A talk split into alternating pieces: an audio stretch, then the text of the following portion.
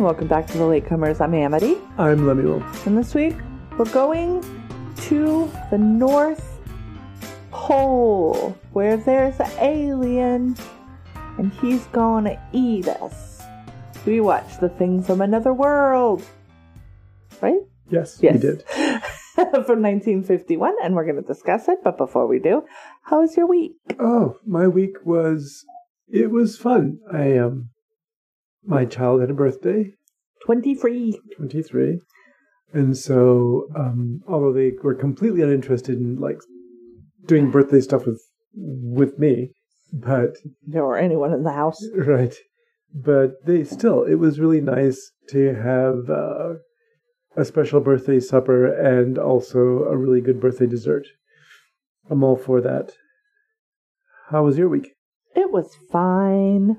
I had a non-birthday dessert. I I bought a bunch of strawberries, y'all. They smelled so good, and so I bought four pounds of them, and then I m- macerated them in Grand Marnier and powdered sugar, and now I'm eating them with everything. It's the best. It's the best. Maybe that's what I'll have for dinner. Fuck it. I'll make French toast for dinner. Oh, Probably not sounds- though. Probably gonna make pizza. We'll see. okay. so, all right, let's discuss this movie that is not a prequel. Well, no, this is um, and this is something that I just became aware of just now while I was researching. just right now. I have um, because I've loved this movie since I was a kid. I saw this movie. It was on television a lot on UHF Uh huh. uh, when I was a kid, so it was on like the original King Kong and a couple of others that that uh, made a huge Like every third Saturday or Yeah. whatever. Gotcha. Or you'd get it in the middle of the night. You would wake up in the middle of the night, and there's the thing. Oh. Um, it's uh, it's a really monumental film. I did not know there are some people who prefer this the remake that John Carpenter did in the 1980s. Yes. Yeah. Um, Which is sort of like a blending of this and Invasion of the Body Snatchers. right. And the original book, it's based on a novella. Um, You love a novella. It's like your favorite thing. Right, called Who Goes There by John W. Campbell. And it, it was about a research station in Antarctica, Oh, on the other the pole, South Pole, right?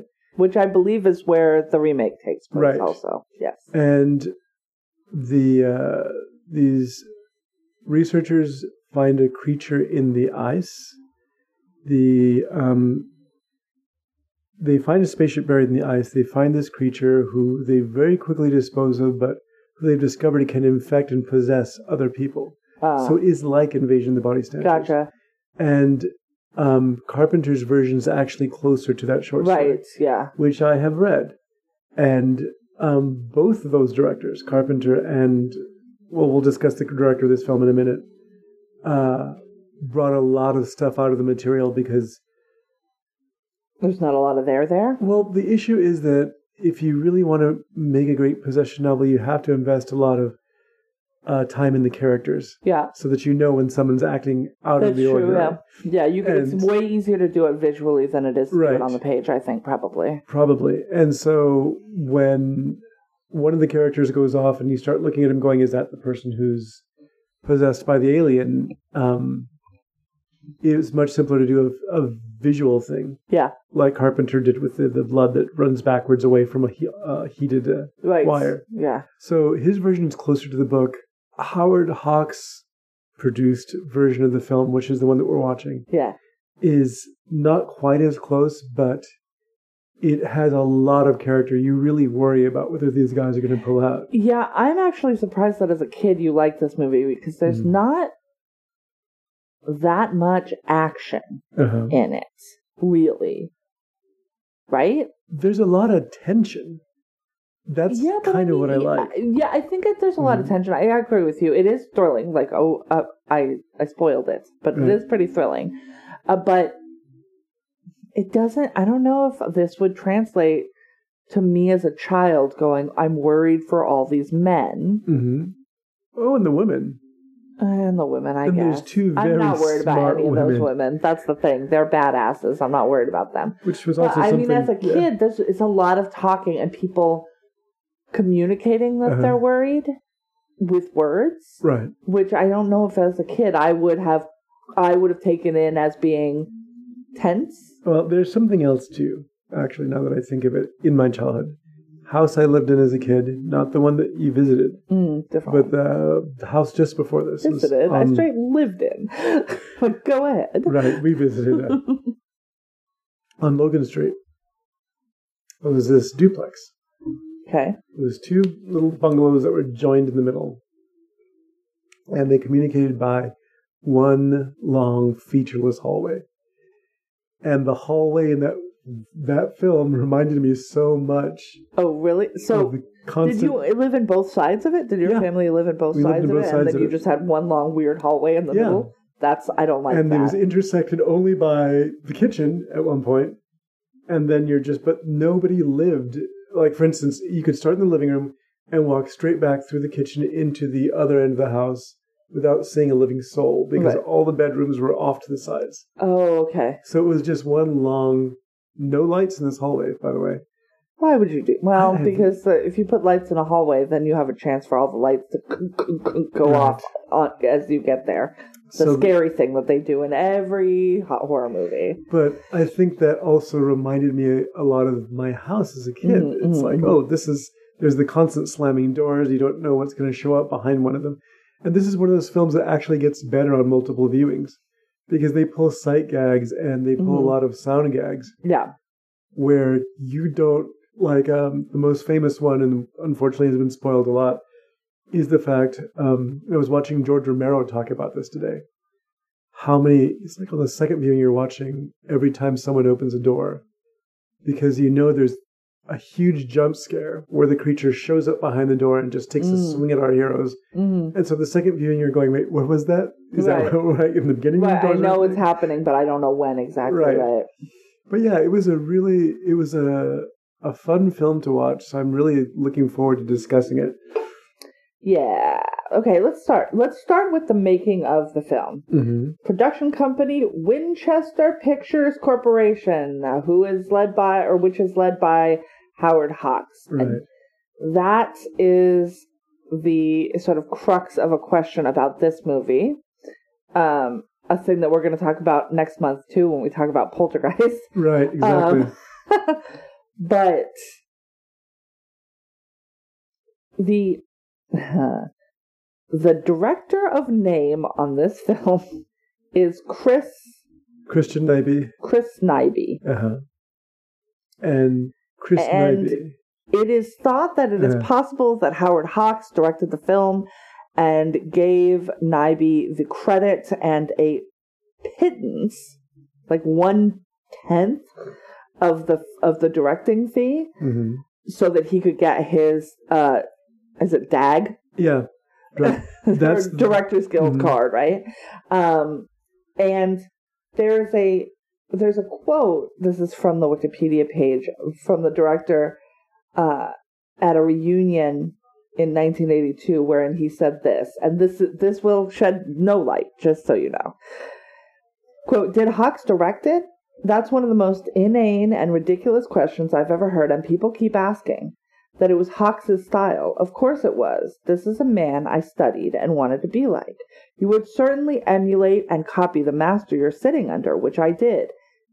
Any and then so that that sounds like I directed it. I just made it Mhm. look like one of his movies. And then he says this. Anyway, if you're taking painting lessons from Rembrandt, you don't take the brush from the master's hands. Which means I did not direct it. That is those two sentences, like the the beginning and end of that that that whole quote hmm directly contradict each other. So that's why people keep asking, dude, because Well- nobody knows. Howard Winchester Hawks. By the way, not a Winchester. It's his middle name, but he came from a like a, a family that ran paper mills, apparently. Anyhow, That's fun. um, but to tell the the um, audience, the listeners, for those of you who aren't familiar with it or who don't watch TCM or something, Howard Hawks is a huge deal. Yeah, big deal. Big big deal. I mean, Scarface, uh, The Barbary Coast, that's another one. Jeez Louise, I forgot about that film. Uh, Bringing Up Baby, He was he was directing Cary- from 1916 Right. to 1970. Cary Grant so there's not Katharine a Hepburn and a dinosaur fossil. I remember that one, Bringing Up Baby. um, he he really did start Cary Grant's career. His Girl Friday was another one. Sergeant York with Gary Cooper. It's just this. He was the Big Sleep with Humphrey Bogart and Lauren Bacall. He got them together inadvertently, but he did. Um, there is just this ama- gentlemen prefer blondes. Uh, Rio Bravo. uh-huh. So he did, and you can see just in what I'm describing, every single genre. There's westerns, there's Yes. adventure films, there's Yes. war movies. Back when war movies were a huge genre. Um, excuse me, genre. Um, and lots of screwball romantic comedies. hmm Things that you'll find in Howard Oh, Hawks movies. A bunch of Marilyn Monroe films. yeah, Jane Russell. Smart women. Women are sharp. Women Yeah, are the women competent. in this movie were awesome. Yeah. But um, yeah, because uh, there's a quote by uh, John Carpenter talking Mhm. about this film, saying, "And let's get this rec- the record straight. The movie was directed by Howard Hawks, verifiably directed by Howard Hawks. He let his editor Christian Nyby take credit, but the kind of feeling between the male characters, the camaraderie, the group of men that has to fight off evil, it's all pure Hawksian. Hawksian. Hawksian. And Carpenter loves this movie.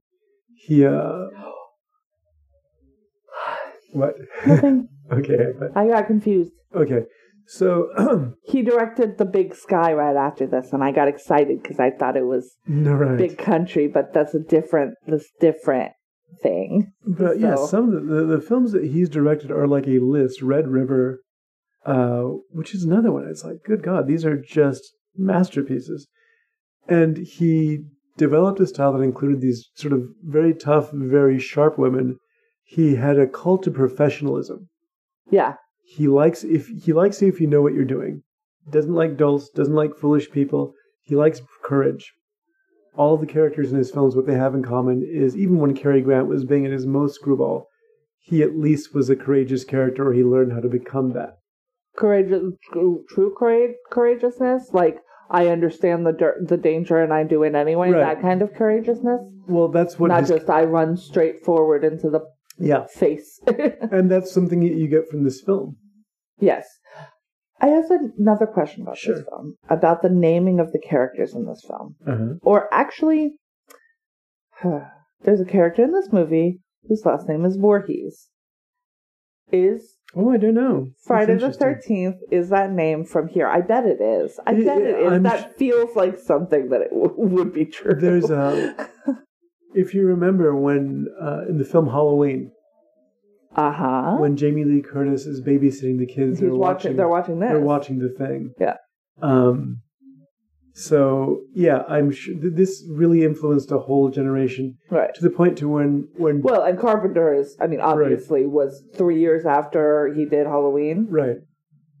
So when Carpenter did his remake, it was considered sacrilegious. It was, yeah, which is wild because, well, I'm done with people getting mad at people remaking things. I don't. Mm, Well, see, and what what I the reason why I can appreciate both movies is that I feel that having read the novella, Campbell's version, this kind of nightmarish body horror thing, is much closer to John Carpenter's. Mhm. which you couldn't really. He could. You couldn't really do that in 1951. There are scenes in here that are still startling. Sure. Somebody picks up a severed arm and it begins wrapping its fingers. That was pretty, Mhm. like for 1951, when you were still under the, the Mhm. Hays Code, hmm that was pushing it a Yeah. lot. But I, I just don't think body horror Right. in 1951 is a thing that's No. going to happen in a uh, commercially released film. right. like maybe maybe in a secret hand it to your friends movie, but not something that's going to go in a theater. So we start in uh, in Anchorage, Alaska. We don't start at the North Pole. We have to get there. We start at Anchorage, Alaska. So that that's one of the jokes too. Is that the movie, this movie, and Carpenter's film are polar opposites That's right. Yes, because they are they start at two completely at different different ends areas. of the yeah. earth. And in the book, it's Antarctica, correct? Yes, I think, yeah, I think it makes more sense too in 1951 for them to do it this way because it also means that we have more people probably, and Yes. we understand how we got there. We're not.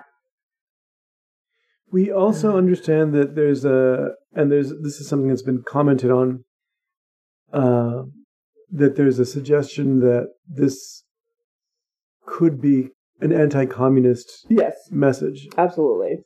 and so the idea of the Russians being so close to, um, Alaska, Alaska, which it, in the- apparently. apparently yes, it's it's highly visible, but uh, that's I- probably the reason why they moved it there. oh, before we start actually with the plot plot, Mhm. let's start with the opening credits. The opening, Yeah, the title card. You said it's the first time. that some there was creative use of credits, but this kind of weird jagged imagery and the theremin score in the background is was completely That um different. image the the the font is the same. A Uh-huh. Carpenter uses the font, and this thing is basically what like a piece of plywood where they cut out Yeah, from what I understand, yes, and there's a the very thing, heavy reflective the word, surface. the yeah. thing, and then they they project image through Mhm. it. It's very cool. Yeah, Anchorage. Ned Scott, a very tall, bald man who is a reporter. He is uh, visiting the Alaskan Air Command's uh, Officers Club, uh, looking just looking for a story, I guess, which is wild. But I guess if you're a reporter in Anchorage, Alaska, there Probably are that's where you'll places you could go to find a story, and this seems Especially like- in 1951. and we look. That was the other thing is there's a scene where they're in Anchorage and they're walking through, and it is all Quonset huts, and I'm Yeah. like, uh, Anchorage, Alaska is like a whole ass city, and you're like, Mhm. it is now, and I was like, oh shit, like, it's crazy because it is like not. Nope. it is not a city in any way that you would recognize in in this um at least in the film i don't Right. know were they did they film in anchorage Well, actually, know? they um they took uh, background plates of Nome, Alaska, and they were trying to. oh film no yeah nome is still very small and, Okay, and out of the way They asked to use the U.S. Air Force's facilities there. Director did, and uh, the Pentagon, in September fourteenth, nineteen fifty, wrote them a letter. Uh, the script of Winchester Pictures' proposed production, The Thing, has been reviewed, and it is regretted that we will not be. It is, yeah, it is regretted that we will not be able to extend cooperation to the, as the story revolves around flying saucers and their possible mm-hmm. contents. The Air Force has maintained the position for some time that there are no such objects as flying saucers and does not wish to be identified with any project that could be interpreted as perpetuating the myth of the flying saucer. methinks thou dost protest too much especially because now in 2022 the air force is like yeah we don't know Yeah, there's shit flying around up here and we don't know what the fuck it is Says also the Air Force seriously objects to any mention of Air Force personnel and equipment or pictorial sequences representing the Air Force personnel or equipment. That's wild being because included in the now you just wouldn't be able to make the movie. Right. And it says, provided your company plans to proceed on the production without Air Force cooperation, we request every consideration be given to Air Force objections in interest of maintaining goodwill and relations. Wait a minute. And this was that that last sentence doesn't threat. make any sense. Hey, fuck you guys, and also if you decide to do it anyway, fuck you. like, wait a minute. And the Air Force also the Air Force also dispatched a wire to the Commander in Chief, Alaska Theater, stating their objections. And that's um so they gave him this letter. They wound up filming a lot of it, I think, in Montana, where it was nice and Mm. cold and flat. yes, yes, yes, I'm told. Um, yes. That's that's my understanding. Of my, the state I'm Montana told by as a person of great authority. Uh, but they uh, they were going to go so far as the Air Force was willing to put themselves involved in the film or be involved with the film as long as at the very end you find out that one of the officers is dreaming and this is all a dream that he had. And Howard Hawks, told them to go fuck himself. Pretty and much, made this movie you're anyways. That's yeah. That would be that would just be so the most terrible. Like disappoint. There's a film called The Beast with Five Fingers, which is a horror film from sometime before this about a, a a man whose severed hand comes back to and there's wonderful special effects in the film. There's a great performance by Peter Lorre being haunted by the the Oh, what a good get. yeah, and then in the end of the film, the last two or three minutes, someone literally turns the camera and explains that this was all inside of his head. Isn't it funny? Ha ha ha! And it just kills the Hey. everything else in the film. You know what a movie is? Right. This was a movie. It was all pretend. Ha. Mm. Well, I will say Mm. we haven't really gotten much better because the orphanage or orphanage Right. where they tacked on that scene at the the last scene but only in American audiences that was like Right. This is what you've just seen and this is how you should understand that last scene that you just saw Well, she died Like- Hitchcock, I don't know, even know if he shot it. The scene in Psycho at the Mm. very end where Simon Oakland's he's oh yeah playing he gives a therefore a almost 10 minute long speech about how transvestites are not harmful, to be fair that is that- good that's that important. they did that also but then goes on to just explain everything that you've just seen. And yeah, it's it, it kind of it doesn't kill the movie, but it certainly does go, well, all right, there's we've ground to a screeching halt right. great. Um, so I get lost in. Here's my problem with this movie. Mhm. I really liked it. I enjoyed watching it. I liked all the characters. Uh, their names, I they're just all these white dudes, and I don't know who is who. So that's where I'm gonna get lost. So Ned Scott is our reporter. Mhm. He is a tall bald. That's who I know. Then we meet Captain Pat Henry. Hendry, Hendry. his co-pilot Eddie Dykes, who is a friend of uh, uh, Ned Scott, the journalist aforementioned, uh, flight navigator uh, Mac McPherson, General Fogarty o- orders Hendry kind of to get him out of the out of his ha- out of his hair. It feels like Right. it's almost like a punishment. Hey, you need to fly up to it's two thousand miles north. Uh, Jesus. Alaska's very big. You have to fly up there and check out what's going on because they say they, there might have been a crash or An something. aircraft. or Make sure everything's okay before the storm comes. You'll be back here tomorrow. In, or I'll see you in 24 hours, basically. And I'm like, they have to fly, fly 4,000 miles in 24 hours? That's rough. Right. Now, this also makes sense in the context of the Cold War. They thought it could be a Russian aircraft Yes. and we can salvage parts or we can Yes. learn, you know. Yeah.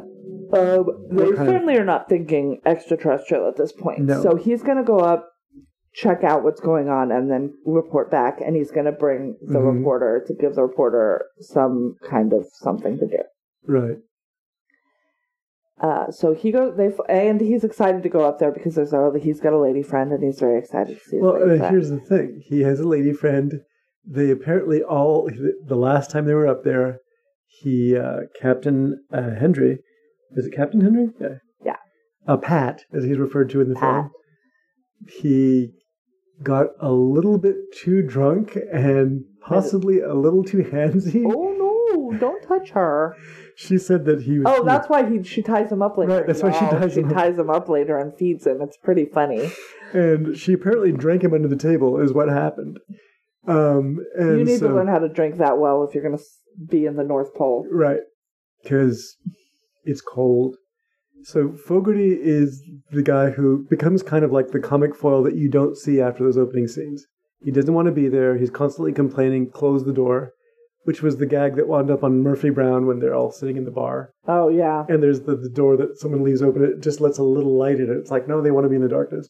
But in this case, they want to keep the warmth inside the room. Inside, yeah. And that Yeah. becomes important later because you start realizing, oh shit, all the doors are closed. You'll never. That's why all the doors are closed. No one's Yeah. going to ever leave a door open in the Arctic. No, no, Um, that's that's how you die. And this is the deep Arctic at this point when they get to the station. So yeah, Yeah. So he they fly up there. We do see a little scene of them like having hot cocoa or whatever in Mhm. the flight. Like it's a long flight, which I'm glad that they had a scene on the plane because I was like, no, you guys.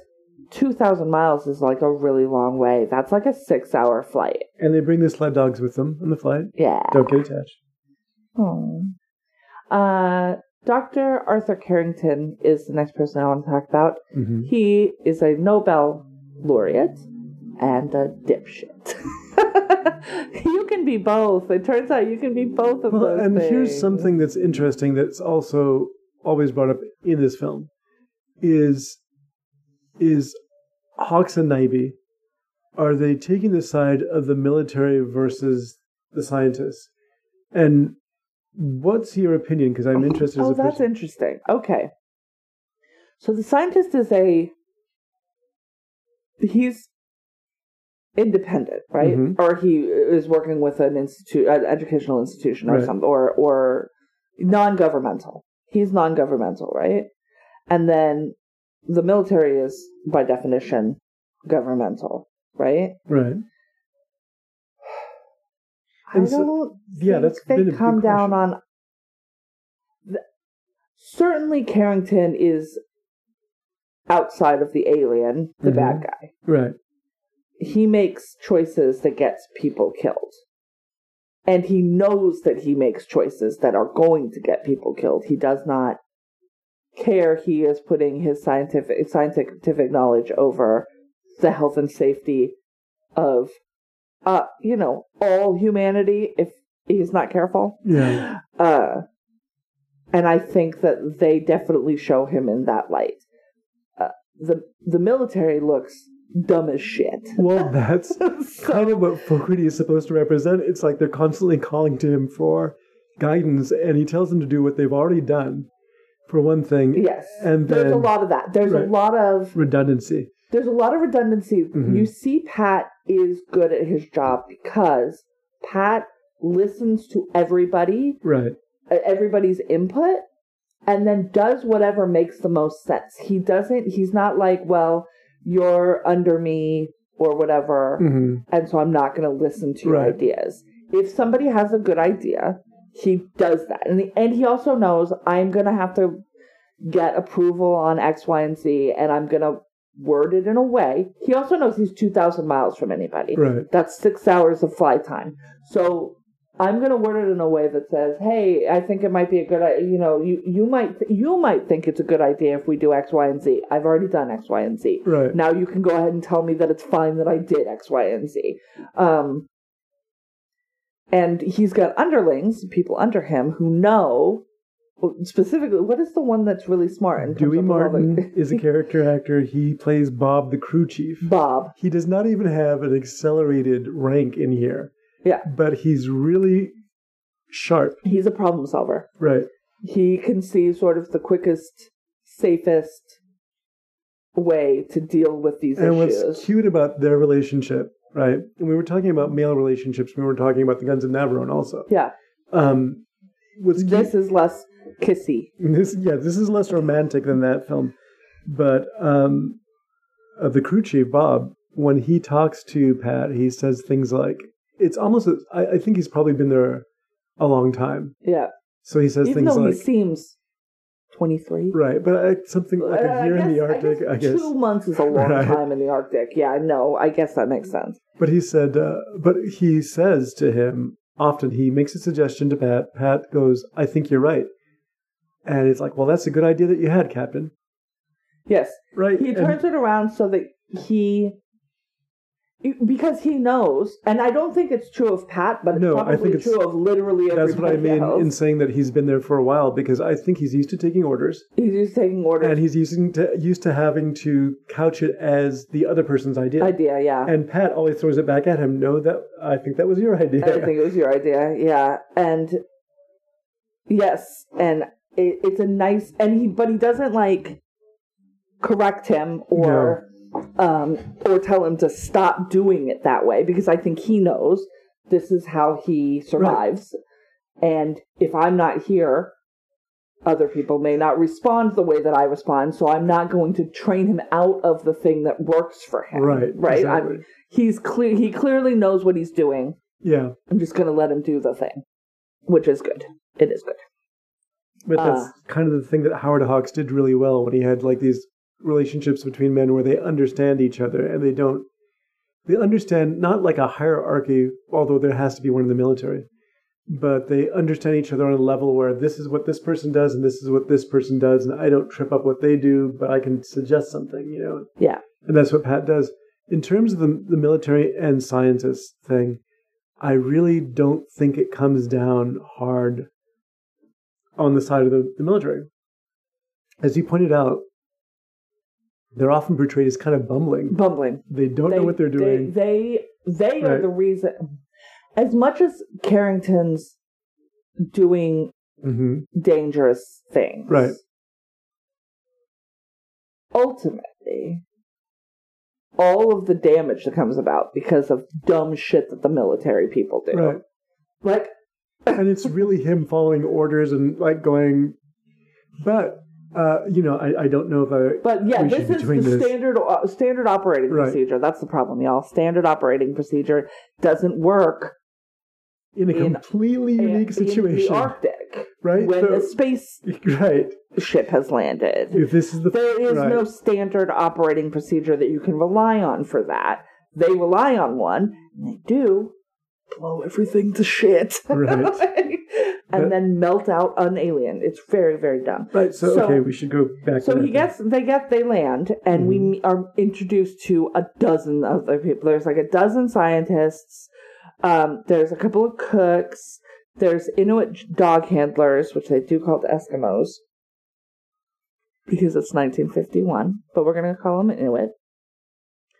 And then um, there's two women, at least that we know of. Well, there's three, but the two that kind of have speaking parts are a nurse Mhm. and Nikki Nicholson, which I did not know that was her name, and that makes me sad. That is the brunette lady who's very smart and uh, very fetching. And she has that mid Atlantic accent, which makes me laugh. I'm like, you speak so properly for being out in the middle of nowhere.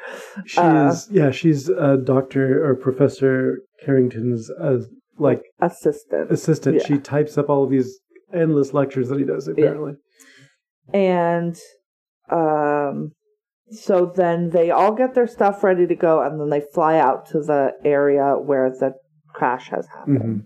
And they find a big object buried in the ice. They uh, there's a fin sticking up, hmm so they're like it's some sort of ship, like it's some sort of metal right. something. Now, the And first clue that we have that something's wrong, though, is when Carrington shows him photographs Oh yes, that show that the thing changed direction, like it was trying to avoid crashing. right. So it was it wasn't so it wasn't a meteor. Right. Which is the first thought. It's like, okay, this is the reason I called you up here. We're all really smart here on the science We're scientists uh, who science. hideout at the North Pole, where we all get to geek out and be scientists together. But this is puzzling because it changed direction before it crashed. Right, which means it wasn't like you said, like you said, not a meteor Yeah. or something, some other thing that just Yeah. plain like so it. It was sentient. There was some sentience to it, Right. to the way that it. Now, mind you, this is what a few years after the Roswell crash. Mm, is it? Yeah, When is Roswell? 1945. uh, forty-seven, I think. When was the book written? 1947. You're right. 1947, and that had gotten so far as the press with this notion of a crash flying saucer with inhabitants. So this was re- this film was really informed by a lot of what was going on at the time. Uh, the novella was written in 1938. hmm So it's kind of putting together that that Yeah. recent kind of um, So incident. They spread out to see, and they keep using the same line over and over again. Something like, "It's just a dark shape under there," and then like, "It's just a dark shape under there," and I'm like, "Yeah." Yes, say it differently. It's weird. So they spread out and they realize it's a circle. So they've got a saucer Mhm. shape, and which is the thing the Air Force was very averse to. Right. If they just made it shaped like something else, I bet that the Air Force would have been fine with it. Um, and they decide that the way that they're going to excavate this thing that is buried in ice, Mhm. sunk down a little bit, like there's a sunken area, Right. which that was the other thing. I was like, why do you guys need to look around? I could look from where they landed the plane, and the the area is sunken and round. It's a round shape sunken down into the ice. The way that they're going to get it out is thermite, hmm y'all. Thermite, by the way, is a pyrotechnic composition of metal powder and metal oxide. When ignited by heat or chemical reaction, thermite undergoes an exothermic reduction oxidation reaction. Like- uh, More words. Most varieties are not explosive, but can create brief bursts of heat and high temperature in a small area. Yes. So I think if it had been made of earth metal, maybe it was a sound That's idea. the thing.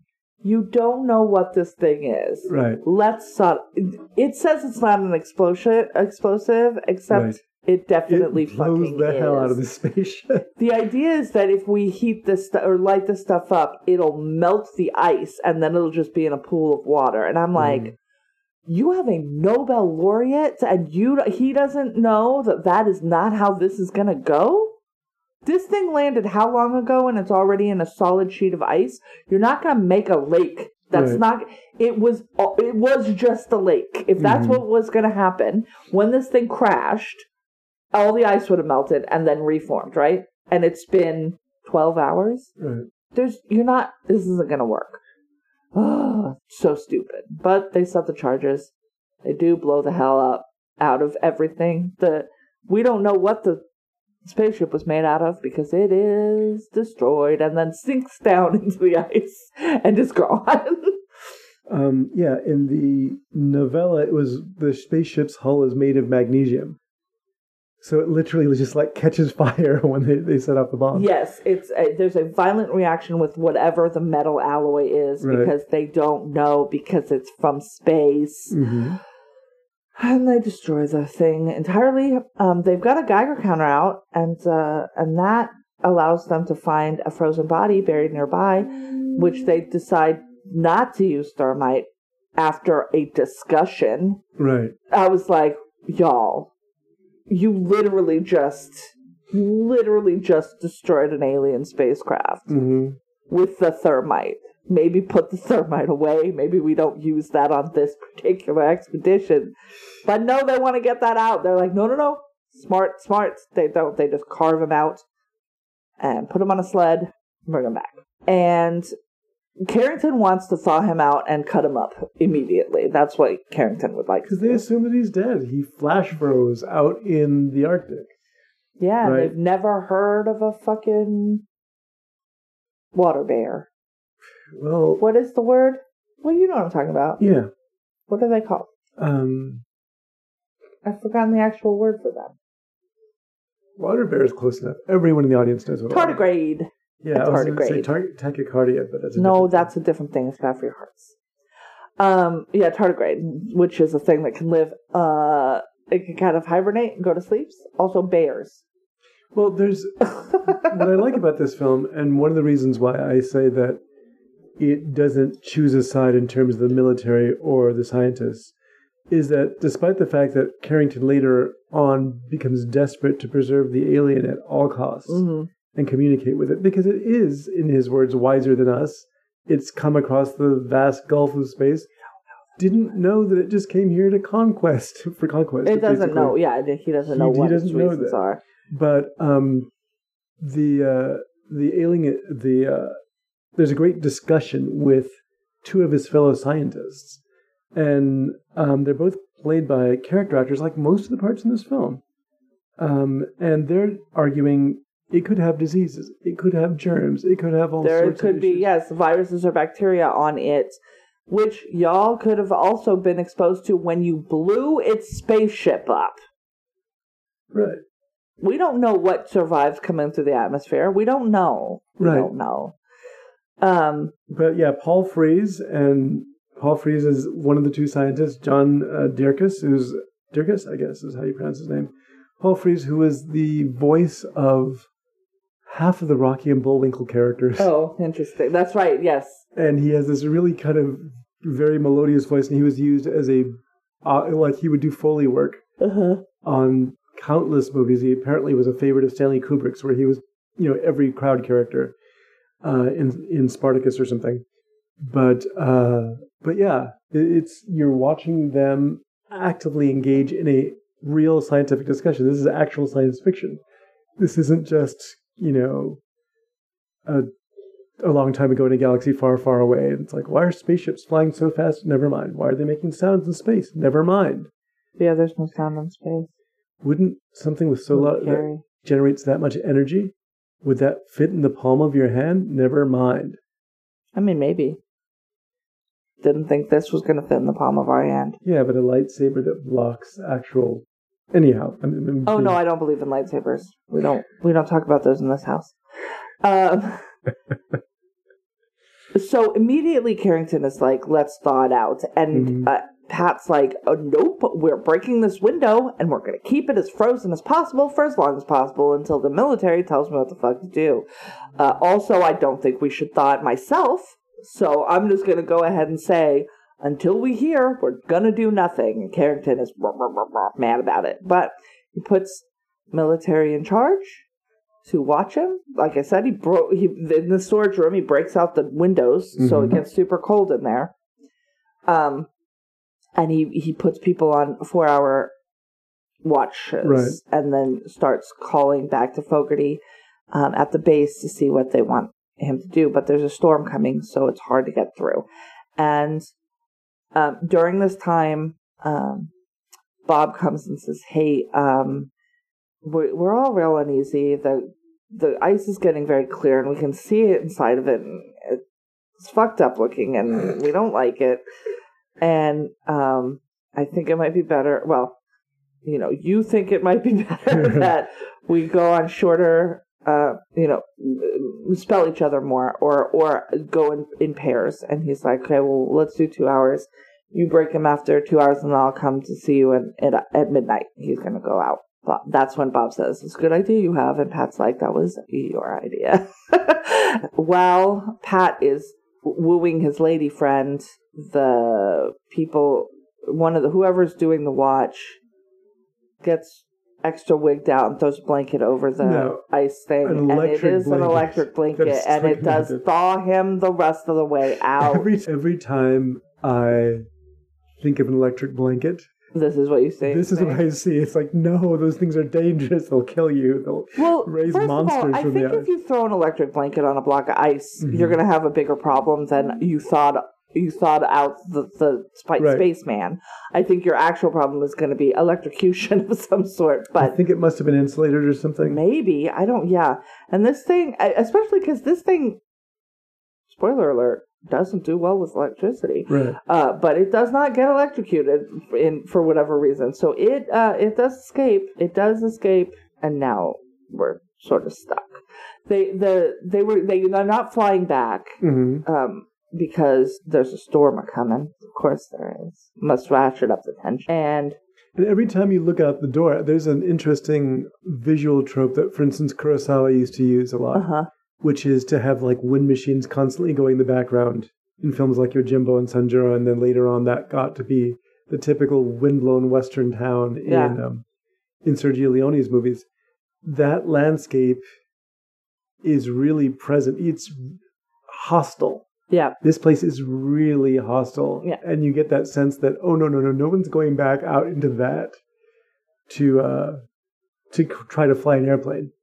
It's, Yeah. No, they're not gonna. Yeah, they're not gonna fly out of there. uh, So the the the creature gets out, um, but it goes it goes basically directly to where the dogs are, and um, they attack him, which is wild because sled dogs are not attack animals. Like they're trained not to do that shit. Mhm. But I, you know, maybe they smelled alien and well, they smelled something that basically they'd never smelled before, and it Yeah. was very foreign. And also, and they it may have tried to attack them it is, first. it- yeah. and that's one of the things that happens because it, it, um, it carries off one of the sled dog bodies.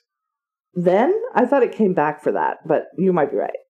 Um, here, though, it loses an arm. The Mhm. dogs pull off its arm, and so they bring that back, and then the scientist has something to play with, which he's very excited. about. So at this point, I'll point out that the creature is played by James Arness. okay, And for those of you who don't know James Arness, later found fame playing Marshall Dillon on Gunsmoke I've never seen Gunsmoke. for 20 years. And it was an amazing, it was a really remarkable TV show. But he, yeah, six foot seven.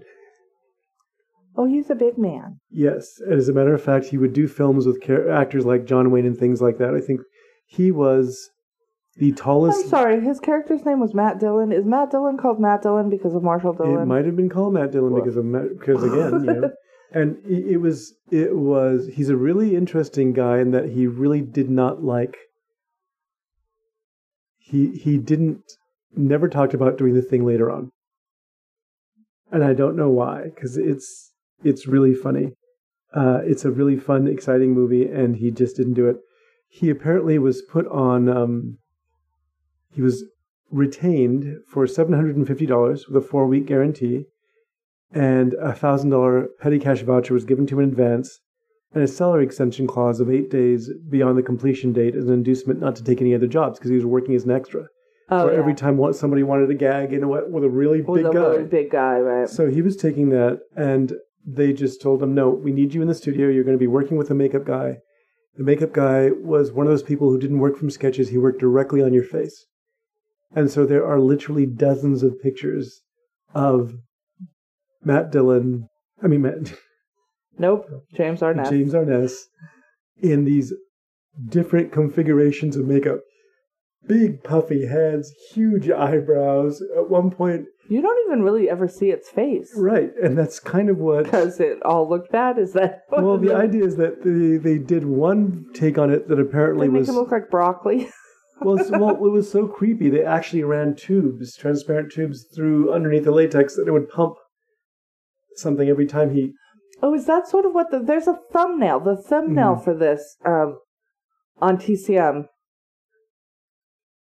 uh, is like a green guy that you Yeah. never see. No, you, never, see, very. that. So he, um, so Lee Greenway, the makeup artist, he worked with him just constantly, uh, trying to come up with a new look. That was James Arness's whole job. Show up here at you know such and such o'clock, and I'm going to work on your face, and then we're going to take a look at it, and then we'll rush you over to Howard Hawks' house. There's a really funny story of how driving there, because obviously Arness was doubled over and could barely you know look or could bear, you know couldn't drive. So Lee Greenway is driving him there, and they stop at a stoplight, and Greenway hears this woman screaming hysterically because she looked over to her left, and there's James Arness, all six foot seven of him, tucked over in the car with his horrible green face with pulsing goo. You know, um, It seems deeply unscary to me, but I'm also This- in 2022, not in 1951.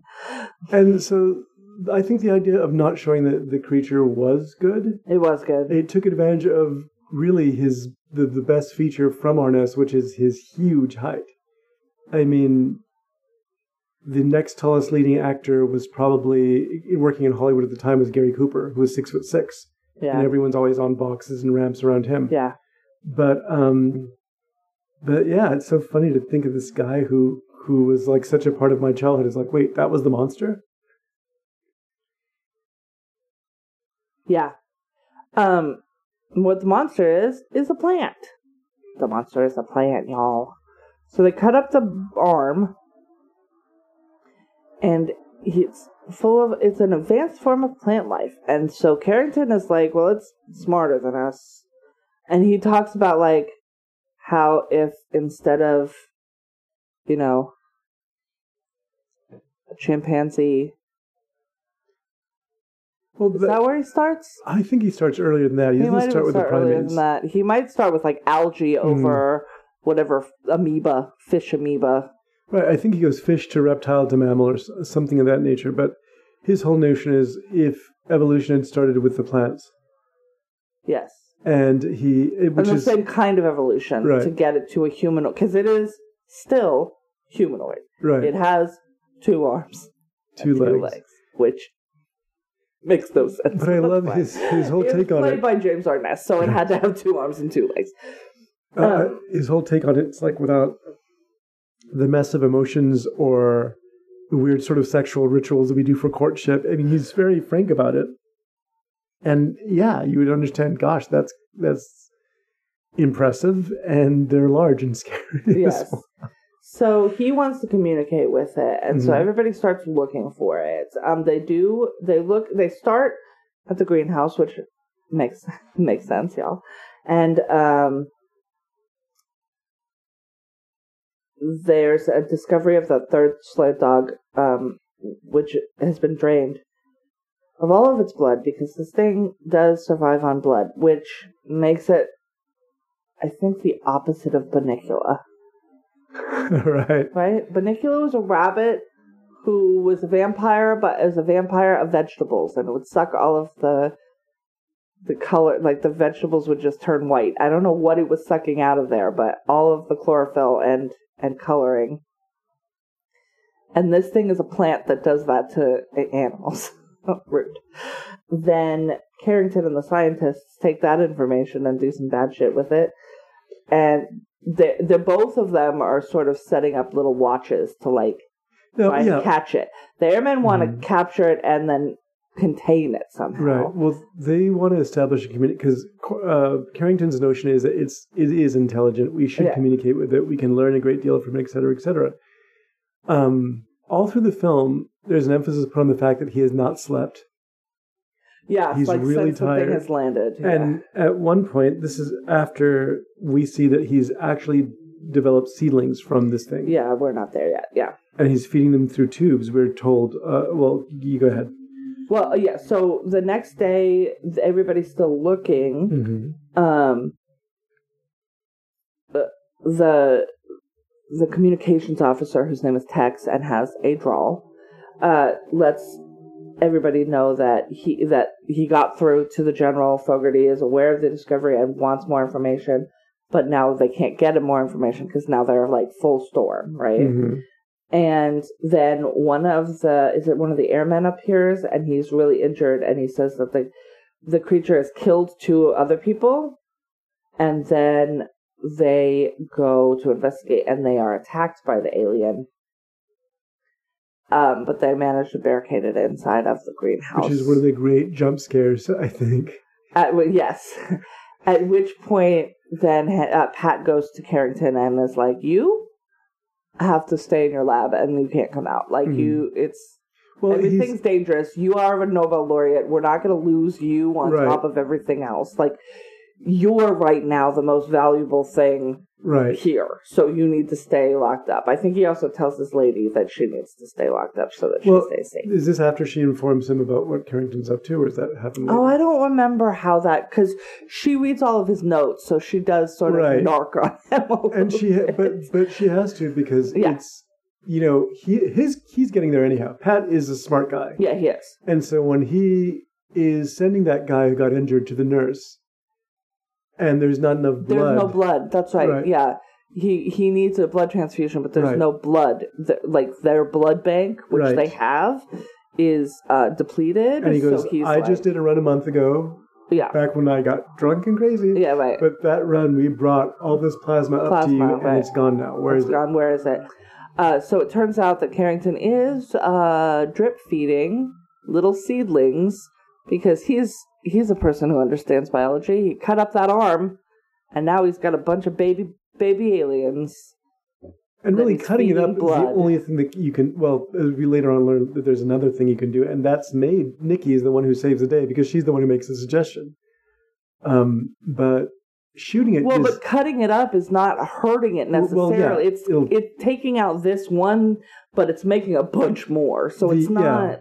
Because uh, what I meant, should have mentioned earlier is that shooting it doesn't do a hell of a lot of good. No, because it's like it's basically like a big broccoli. Right. it doesn't have organs um it doesn't have like it's got weak spots but not and it, it won't bleed like it's not going to Yeah. It, it has like sap or something. yeah it's, not going to take weird. injury you've got to cut it up you could grind it i guess right you can burn it or explode it what are the other things that's about it that's, Well, what you can do yeah. to a thing without like cutting its head off probably won't do much Because the head will grow into something. the head and the body will now have you know Right.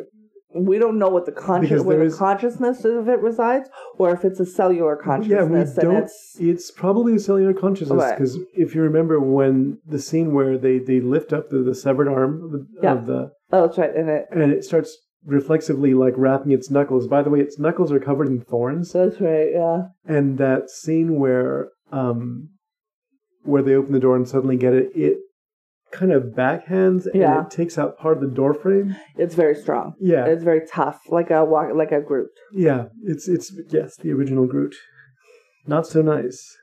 And uh, so Pat now knows that Carrington has made a bunch of baby aliens.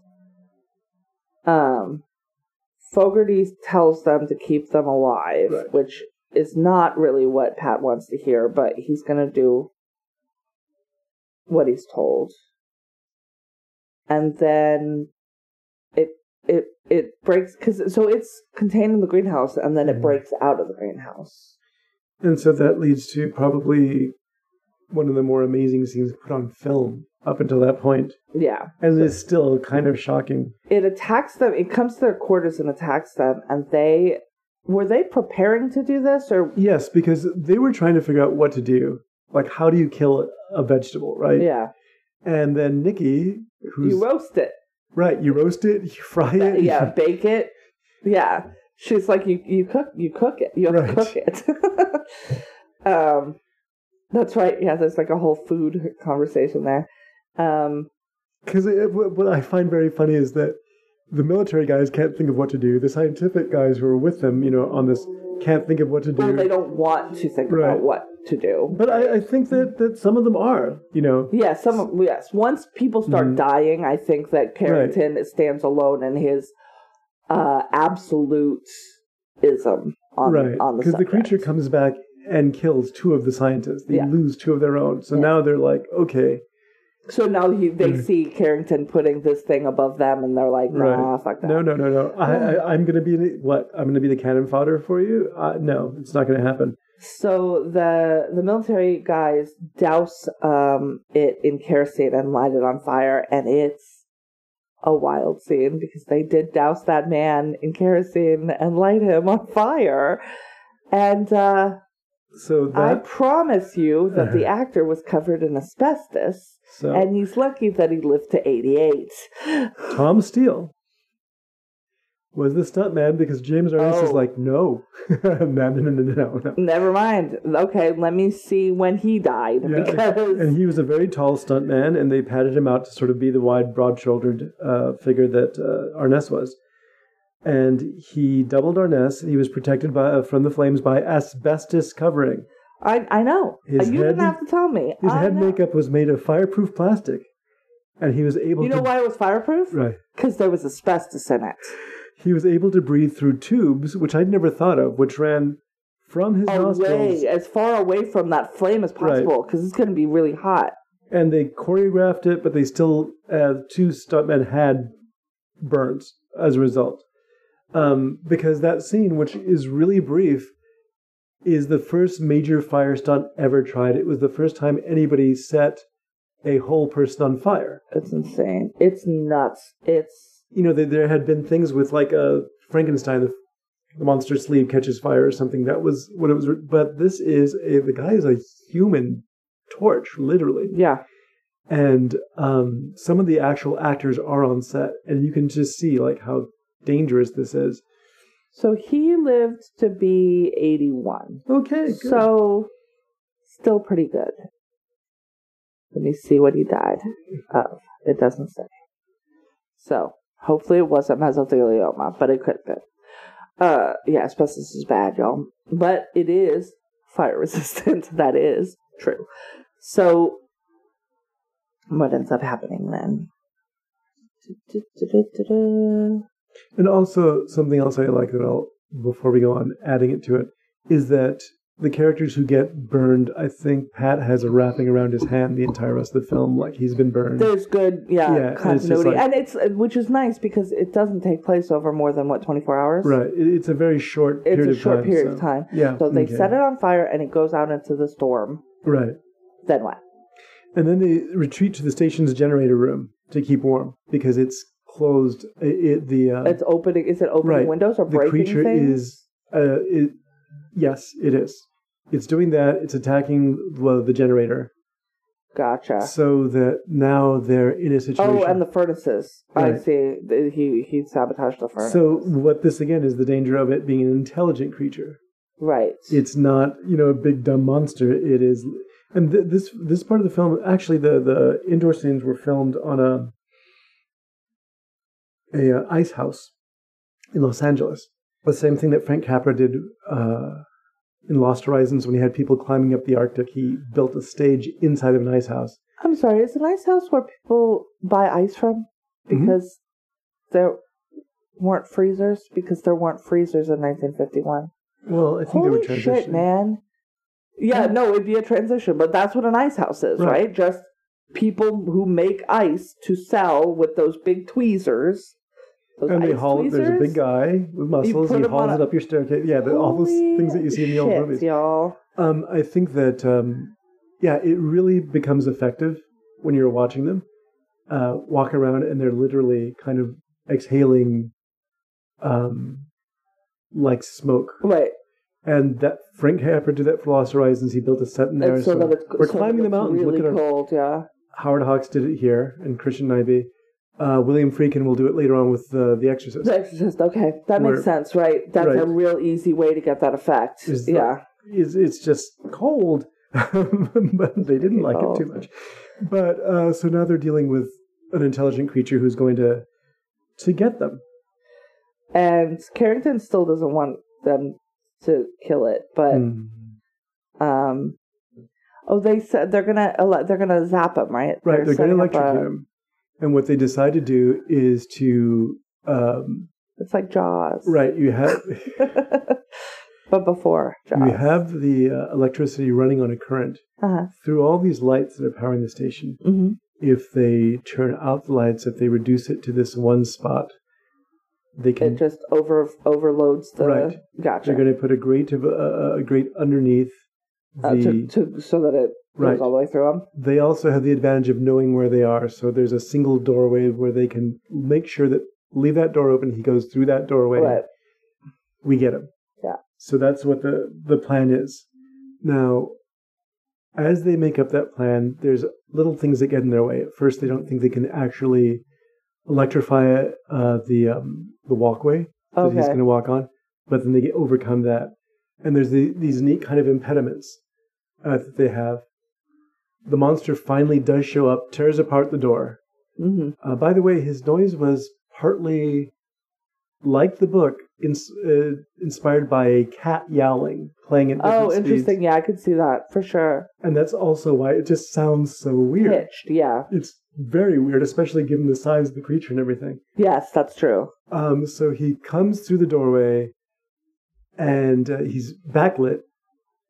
Uh, so they're trying to get him to stand on- the walkway, and then uh, Carrington. Carrington comes leaping over the man who barricaded him, just leaping, and it makes more sense when you understand that he's actually about 25 years old in real life. That's the thing. He's clearly in old age makeup. It's Right. distracting. He's wearing the blondest wig. Uh, I mean, I think it's supposed to be white hair, but it just looks like this weird Nordic. It's yeah. I don't know. distract- I- I'm just like, what? This is like when they made Guy Pearce old in Prometheus. Like, why? I'm not sure exactly why you went with. You have all these interesting character actors. What? Why did you go with casting a guy? In as far as I can Robert understand, Wait. it was one list says his early twenties, another one says that he's like twenty six or twenty seven. No, he's older than that. Yeah, according to Wikipedia, um, He would have been 32. that's yeah, and it's interesting because according Still way younger than what he's Right. portraying. He's supposed to be in his 60s, I think, in the movie. right, and that's but weirdly enough, according to the Yeah, American Wikipedia says he was born in 1917. American cinematographer, there's an interesting article that we can post by George Turner on the that's just has all these details in the film and claims that he was in his 20s. So it might have. I'm not sure exactly how Well, old he was. I'm basing it on the fact that Mhm. I assume that the movie film, finished filming in 1950. Mhm. That might not be the case either. I don't know when it was filmed. Oh, okay. Uh, but in any event, he is. It's like even as a kid, I'm like, wow, he just jumped right over these Yeah. military guys. Well, there's a reason for that because he's awfully spry. This, this yes, guy, yeah. um, and he tries to communicate. And you will, as a as a modern audience member, go, why do they have this young person in old age makeup? It's weird. Yeah, that's going to be one of the things by that. old age makeup, Uh-huh. really, I think all they did was put the wig on him and some glasses, I, and then make him dress old. But it's like, what is? That's not what this man looks like. What's happening? It's like um, it's like seeing an old lady in a middle school play, where you're just like, okay, Mary, I see that you have put that wig on and you have slumped a little bit. Right. so the creature gives the same sort of backhanded um, it like blow to knocks him out the way. right, and then continues. He picks up a uh, like a beam, a four by four, Mm. and you're like, "Holy cow, that guy's scary." John Brosnan in the book Future Tense, where he talks about science fiction movies, the Mhm. history of science fiction movies, says that um, this film kind of, if I remember correctly, that scene is like watching an abusive parent with a child, so it resonates in some ways Oh, interesting. because it's it's intelligent. It's not, Yeah. you know, it's not like a bear or something. No, it's an uh, you know, bears are intelligent. What am I saying?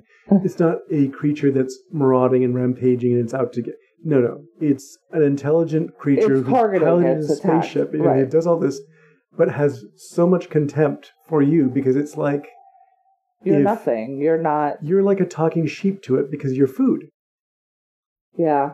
or a Yeah. talking chicken. Like blah blah blah blah. blah. What do you? Yeah. Get out. Yeah. Get out of here. So it just Get in my belly. right.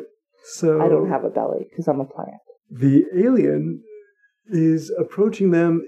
They, uh, and I think it is Bob who throws something at it to get it to jump Like sort onto of it right, into the right spot. and then it gets electrocuted. And is reduced to a pile of ash. Right, and there's a very interesting photograph from Lee Greenway's collection of pictures that he sent Howard Hawks um, of the makeups of James Arness and then another little person actor. Right, because they have him kind of shrink down. Right. Which is not how but then we works, don't know how it works because he's an alien. The same way that we don't know about the well, spaceship. no, but I know how when I burn a stick, it doesn't just Mhm. become a smaller version of the same stick and then disappear. That's not how fire works. like, it's not. I like the idea that when you're dying, you just become a half-sized version of yourself and Well, it- The idea was it's supposed to shrivel Uh, okay. and then turn into a, sure. a Yes. smoking. Hey, hey, this is a Sh- shriveling, I, I will stuff? give you. Yeah, I have yeah. I have roasted a vegetable that has come out of the oven significantly smaller than when I put it in. So okay, so I'm, I'm back on on board. It eventually just Do shrivels they into. uh, go ahead and burn all of those baby aliens, or Yes, they do. they do? I At one point, somebody makes the. part. I, I think Pat or one of them makes the line makes a says um, has a line about getting rid of all the rest of it. right. yeah. I would maybe save one, but then oh. You know how we opened with the journalist? We Right. close with the journalist doing the journalist thing because he's like, he hears that all of the journalists know that there's a spaceship up here, and he's like, "No, I'm never gonna get my exclusive story, and I'm never gonna be famous." And then he gets to, but he gets to get on the thing, and he gets to go. All of you Right. all you get to tell your outlets from me and the Mhm. Associated Press. He's not with the Associated Press, but Right. for all intents, you know, Reuters, whatever it is. And he reads out like he tells the story of a lifetime. He's like, Right. "Gather round, children," and it's he he fucking puts some bass in his voice and like tells a story, and that story was retold by Orson Welles later on the radio, and uh made everybody real scared. But it's he's like, you need to look to the skies because they're coming. Like it's that's Tell the world. He tells everybody whoever wherever they are, watch the skies everywhere. Keep looking. Keep watching the skies. That's the way this the scene fades out and the movie fades out. yeah, It's very, very uh, famous. I had so melodramatic. right. He's he's melodramatic. I He mean, is. earlier in the scene Well, he's like that character for the whole movie is he's his very the moping that he does when Right. he's like when he finds out that they're going to be stuck there Right. and he's not allowed to talk to his editor to get something published he's like well now nobody's gonna like i'm not gonna lose my story and i'm sad And what's interesting- dude ladies and gentlemen, and everyone in between. Amity's interpretation of Scotty is actually not far off. She is not exaggerating. he is such a baby He is a very kind of whiny guy. He starts by complaining about the cold weather. He complains Which about Which is wild because he was stationed in Anchorage, Alaska. Right. Y'all, you know where you are. You see what's happening around you. It's And something cold. tells me the fact that he uh, knew um, Eddie Dykes Yeah. from before, that they they'd been in the Pacific together. And I'm thinking that maybe his boss wants Scotty to go somewhere far away from him. Yes, please go away from me. Yes, I could see that for sure. And Scotty is trying to get back into the big time with Ah. doing this. Um, so the the scene where okay, so that, that's his first problem. Scotty's first problem is I can't get my story out. Yeah. This is the biggest story ever, Yeah. right? His second problem is I want to get a picture of the spaceship. Well, it's under ice. You'll get a picture of it when we blow it When out. When we of, blow it out of there, we, when No. we melt all the ice. No, We we, won't. So no, yes, yes. So now he and he keeps saying, right. Uh, "Should we trust the military because they have destroyed an alien, the first known alien spacecraft, Right. because they were following protocol." Like, Well, he's always poking. he's not wrong. He's poking at Pat, uh, at uh, Pat, all the time. yeah. Um, and he's sort of needling him about about Nikki because Uh-huh. everyone's needling him about Nikki. Yeah, which is stupid. Y'all are jealous. Probably she's she's a catch. Um, but his uh, there's a, a really funny scene because Hawks again bringing up baby he, he and um, God how many comedies did he do? I don't. Oh yeah, he's. I was a male war bride. I remember that one. That sounds fucking terrible. Oh, but it's actually kind of funny. Okay. Uh, his Friday, Only Angels Have Wings. There's a lot of of really kind of funny stuff in what he does. He does. Are you going to talk about their date? Where Well, he, she ties him up? She ties him up, handsy before? and he and he's embarrassed by this. By the way, good Yeah, call. he doesn't. He's like, I absolutely should not have done that. And if you feel safer with me tied up, then you should tie me up. And so she does. But then he gets out of it. well, he's been out of it the whole time. No, not the whole time. We Look. see him get out of it. Right, And then she asks to do something, and he like cheekily feeds himself a thing. right. And she's like, How long have you been out of it? like, Which is really kind of it's it's yeah. Like I said, it's cute. Um, but at another point, Scotty is going to take a picture. He wants to take a picture of the creature itself, which he couldn't do while it was in the eyes. He couldn't do the scene, the jump scare, the big one with uh, the creature coming out from behind the door. It um, Scotty has his camera with him. hmm They shut the door on um, on the creature's arm. He pulls his arm. You know, the creature pulls its arm back and actually takes out part of the door frame with it, which is crazy. And is that did it? Is that a grown back arm? Did he grow? He grows Yeah. back his arm, right? Yeah, that's right. Pat asks Scotty, "Did you get your picture?" And he's like, "Well," and then he starts complaining, "No, the door wasn't open long enough." And then Pat says, "I can open it back up again for you again if you if you want me to." And Hey, he's like, "No." yeah, I'm gonna need you to get with it. It's like that was your chance. There it was. Um, and then by the end of the film, uh, there's a, a moment where he's just so morose that when they first realize the generator is out is because Nikki realizes the generator's out. She Yeah. points it at Scott, uh, Scotty and says, "Your breath," and Your he's breath. like, "Well, I'm under a lot of stress lately, and I haven't been feeling well." I was just like, "No, you Not, idiot." it doesn't smell It's- bad. I can see it. I can see your breath. What's going on? We're all living in the Arctic. We don't have this problem usually. right. But uh but yeah, he's such a whiny character and I like I I like Nikki so much more.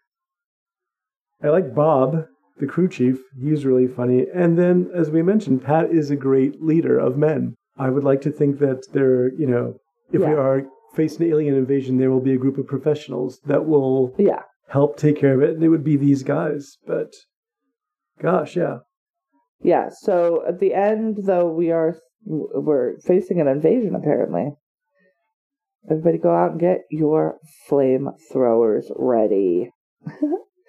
and then that's yeah. So that's the end. Thrilling, yes.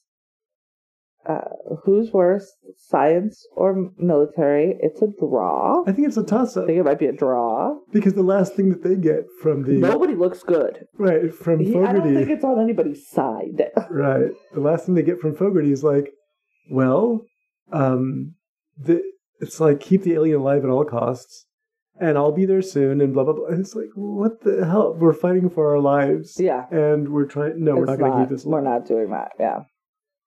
Uh, and Fogarty keeps flip flopping on what he wants too. Right. So you get, which is fine because he doesn't know what the fuck is going on because he's not there. No, he lives in a very cold office in Anchorage, Yes. Yes. or he works there, I guess. But um, but yeah, so you you think it's thrilling? I think so.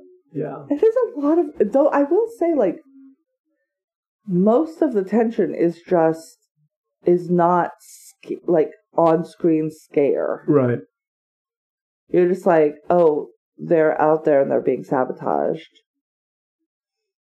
And so that's scary. And at some point, maybe this thing pops back up. hmm But I could also see it, well, depending on how often they needed to eat, I could also see it not fucking popping back up. Like once it Right. lit it on, they lit it on fire, I could see it just being like, fuck this. I'm gonna go live in the snow. like, I'll find polar bears to eat or whatever. But I um, yeah, I yeah, I never thought about that. Polar bears. It's the North Pole. They could do it. Yeah.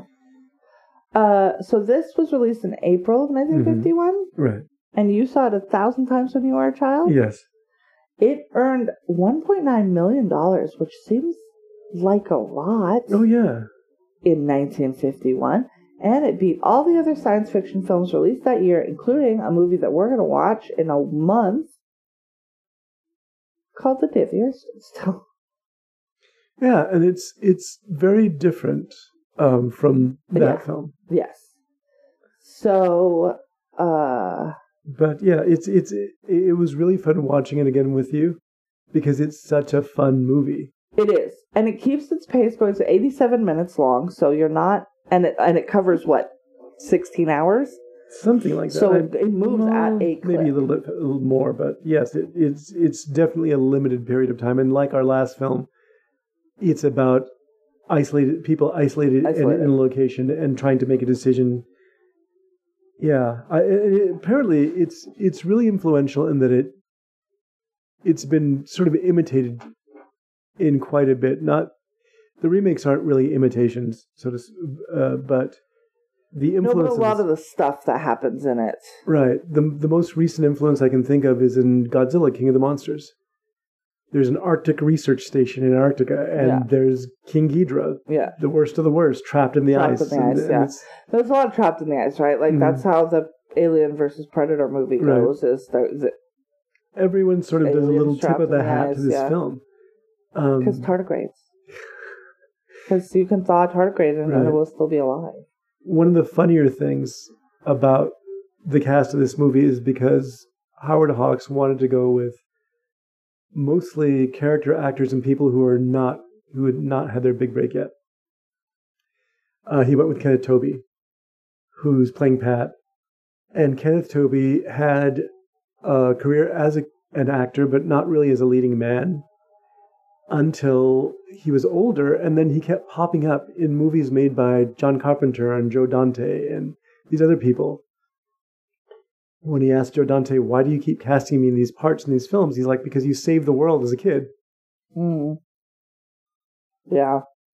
You're who I picture when I'm writing these parts, and you will you will work for me, so I will hire you. Right, which was really funny. You see him showing up in Single White Female, and and in I think most of Joe Dante's films, he's in there along with a couple of other actors that were part of the whole 50s and 60s era of science fiction and horror films. It's it's yeah, it's just a really fun, exciting movie. I've always loved it. So next week, we're going further back in time to 1945 Oof.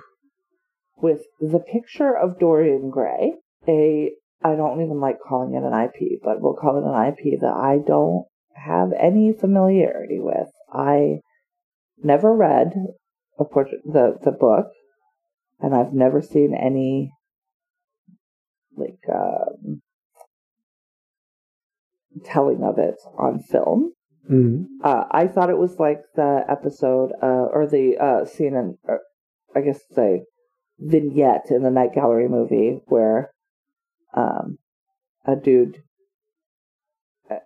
like puts his soul in a painting and then turpentine falls on it and he gets hit by a bus.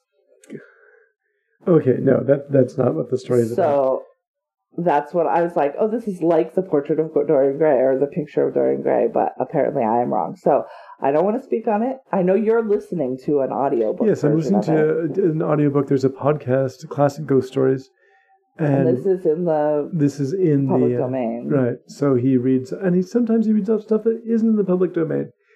But um, but he uh, he did a reading, a really lovely reading of this, and it's it's hard to listen to because I'm at work. And Oscar Wilde, for, I mean, he was he was a scoundrel in some respects, but he was very funny.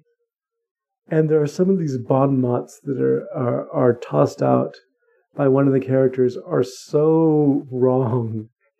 His declarations about women, his declarations about Americans, he especially has an issue with Americans. And you're wondering if uh, if this is Wilde's own opinion of, or if this is part of the character. But but anyhow, yeah, that'll be something to see because I I've seen that I saw that film. Maybe the, f- the last time I saw it was about 25 or 30 years ago. Okay, so you have seen it before. I wasn't. I've was- seen some of the film. Okay. Uh, it is available to available to watch. We're, we can either rent it or it's I think available on something called Pluto TV. Pluto. So we're gonna try and see about watching it for free on Pluto TV, probably with many ads. Do you know what lives on Pluto? Uh, well, nothing that would live on a planet because Pluto's not a planet. It's um, Snap. a carrot. A carrot. Giant carrots from Pluto. One giant carrot or many. It can't Well- be that dry. Pluto's also pretty small. I, I understand. I wonder about that. It's like, do they have some sort of shared consciousness, the two plants, uh, the the the plant creatures? Oh yeah, I don't know. Or like when the plant babies that were grown from its arm Mhm. were they all one? Is it like Borg? That's the question. Cellular consciousness? That would that would be what my, my so they don't have multiple organisms, they're just like one organism. well, there's a really parts. creepy line that one of the scientists has, where he puts like a stethoscope to them or something. He's listening to them. He's like, it's just like listening to a baby crying, Oh, that's right. and yeah, they're sort of like pulsing this. and quivering. It's, Yeah. yeah, it's just, it's yeah, yeah. I love the idea of a stethoscope. Like it doesn't have a heart. What are you doing? um, okay, so next week, Mhm. picture of Dorian Gray. Right. Do you have, in the meantime, anything that you'd like to recommend to our lovely listeners? I would like to recommend a film that I already had the recommendation questioned by somebody else. Um, I liked Old. We watched Old. It's now on. Oh, what is it on? It's on HBO Max? HBO Max. Yeah, I think so. And this is a film about a couple and their two kids. A and- family, if you will. Yes. Well, that's also something that comes up during the course of the film. We've become a family on this beach. Uh, and they it's the latest M. Night Shyamalan, so Right. there's a twist, even though there is not a twist. Yeah the, There's not. the You- twist is really just the, the, the hook of the film. it's film. the hook. It's not a twist. and everything that happens is like, oh god, that's the worst possible thing that could happen. And the twist is that Alex Wolff was the model of for all of the actors that played that character because they all had his mole. right, That's the twist. and um, these are people who uh, is a husband and wife that are having issues right now. She is strayed from him at some point. she is ill, and they are and she is separating. Right. And they don't want to tell the kids, so they're taking this vacation. Uh, they wind up on a paid for by a pharmaceutical company. Hey guys, just don't take anything from a pharmaceutical company. Just don't do it. It's not going to go well for you. and so they wind up on the beach on this beach through a, like a um Slot Canyon. uh-huh I, I knew you'd remember it. it's such a western Slot thing Canyon. and so you go to, and there's this very kind of narrow strip of sand. It's really beautiful, but they begin to notice that the children are outsizing their bathing suits. And then, You guys, it's called old. Guess what happens? right, they begin aging. You, And age. Your cells age faster. So I, I really enjoyed how that, I, and there are plot holes in it, of course. Yeah, there Um, are there. But here's the thing: Mhm. it's fun. It is, and Right. it goes at a clip because here's the thing: that's the hook. Right. cells age faster.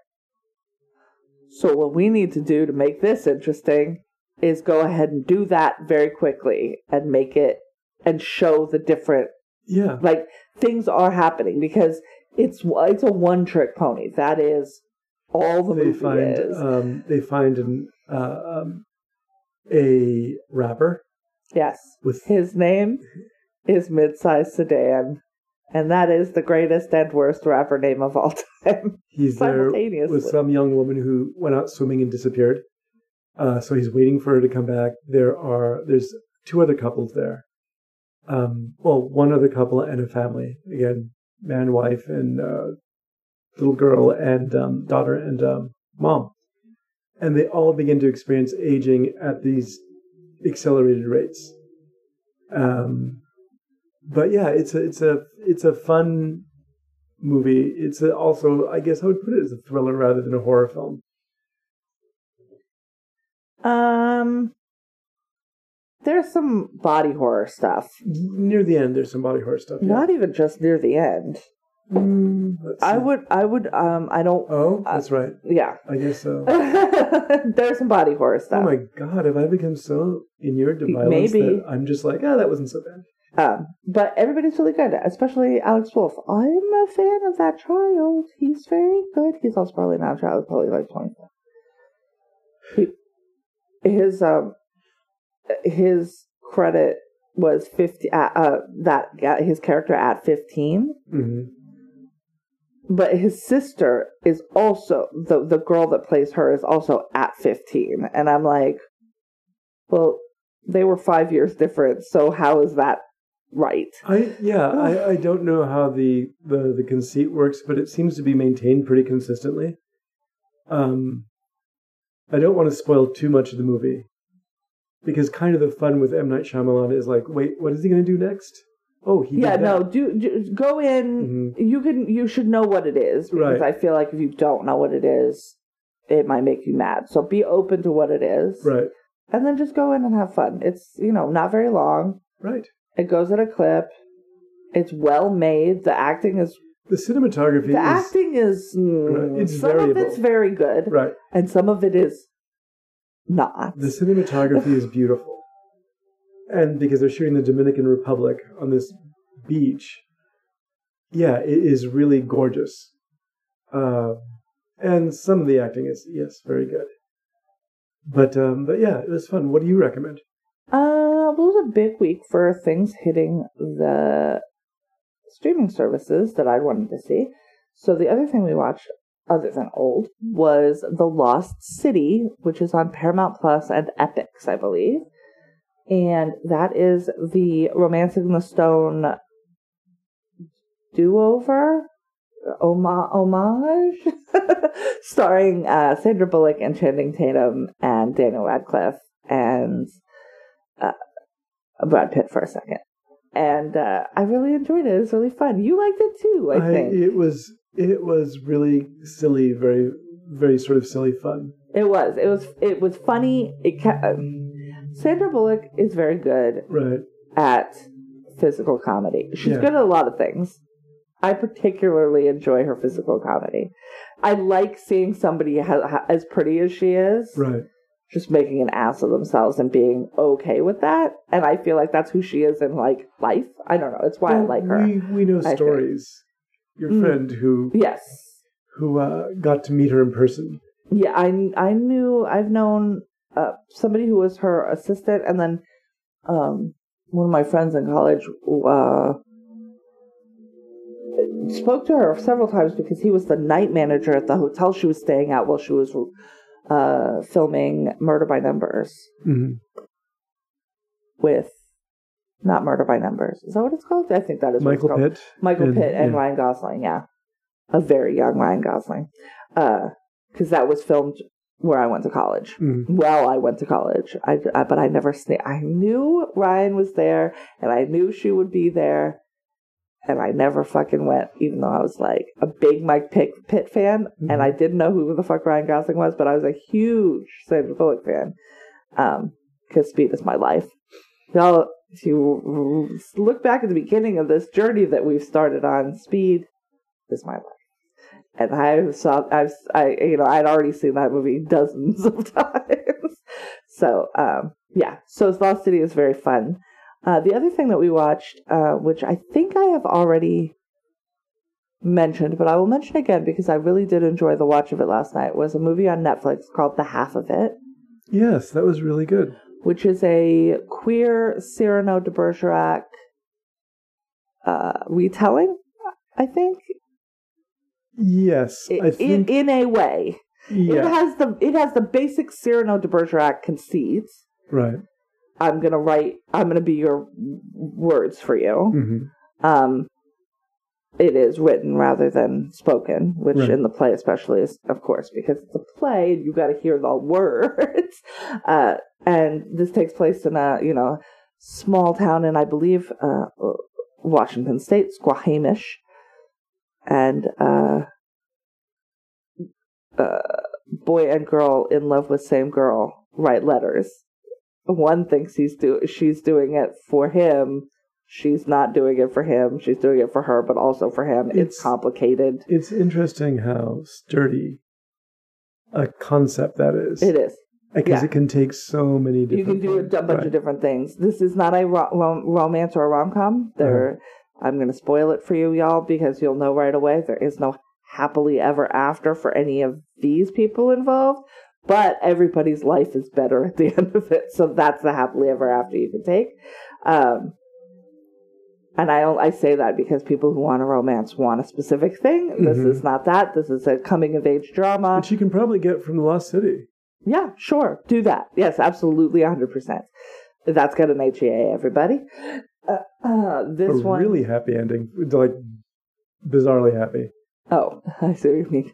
I'm like, I thought you were making a sex joke, No. like a massage no. joke. Anyone who watches that film will see the, you know, through the credits, where there's just this final scene that we're like, wait, that doesn't, what, okay, whatever. It's fine. Everything's yes, that's right. Right. Yes, the, the bad, the one bad thing you thought happened maybe did not happen. It's fine. no collateral damage in this. It's kind of like the thing. It was all a dream. It's all a dream. Uh, so uh, the half of it is my other recommendation. Okay. It's quite good. You watched it with with us last night, and you liked it Yeah, too. I did. I enjoyed it. Which I generally I was worried that it was going to be a romantic kind of comedy, and I, those are not films I'm too fond of. Although every really. time he watches one, he's like, "No, I liked it." Well- at some point, the tipping point has to be. I guess I kind of like those movies. I like. It depends really on, like Working Girl. I like you like good movies, right because it's written by Mike and Nichols. I would argue that there right. are a lot of good rom coms. There are a lot of bad rom coms. I'm not. Right. I'm not advocating Uh-huh. you go on a Hallmark movie binge, but I'm saying when I like one, I'm not wrong necessarily. I've got pretty good taste. Plus, there's always a pretty girl, and almost always a fight. Yeah, So you know. good enough. Uh, okay, so next week we're watching The Picture of Dorian Gray. Uh, there's a 1970s something version as well. That's not the one we're yeah, watching. there's there. The, P- Dorian Gray is also a very sturdy property that's been remade a lot. Yes. Um, and it's so uh, Oscar Wilde, right? Yeah. Yeah. He's got a lot of those. yeah, He's a he's one of those uh, canon canon fo- Right. fodder people. He's he's a lot in our canon, which And he was a queer writer, right? He was a queer writer. He's uh, Irish, so he has all these strikes against him. uh, He denied being queer when he was, but he was sent to jail for did. it. Oh, jeez. Yeah, back then. That sucks. And uh, but he, as a matter of fact, he was he was a very interesting person. He won a boxing match. Because I guess you learn how to fight Uh, so that fight you don't against- get killed. yes, so it's like the idea was, you know, he uh, he was still Irish. it's like I, mean, yeah. You probably But- had bro- siblings. right, exactly. But yeah. he's a uh, just following his. He's a very interesting person, and his writing style is when you're listening to it or reading it, it's really beautifully dense. Mm, So I'm curious as to whether or not that's going to be how caught. that's going to Right. translate. Okay. 'Cause That's even to be the- interesting. Yeah. Even the dial the dialogue that he used in the plays, like the importance of being earnest, Yeah. is very dense. It is. And fortunately, they keep a lot of that when Right. they. I like. I that is a that is a film with one. Is it Rupert? One of the Ruperts or one of the Everetts? uh, that I do enjoy. So, um, but I've never read any Oscar Wilde either. I don't think. Yep, I have an English degree. Means nothing. I don't. No, you don't. But you've read Dory, or you've read Oscar Wilde, and I haven't. So you win. We're gonna see you next week. Uh, until then, if you have questions or comments or concerns, uh, or if you want to tell us which is better, the thing from another planet, or or the thing from another world, or John Carpenter's The Thing, because that is the actual title of that film, Mhm. you can write us at. Uh, you can email at uh, latecomerspod at gmail.com.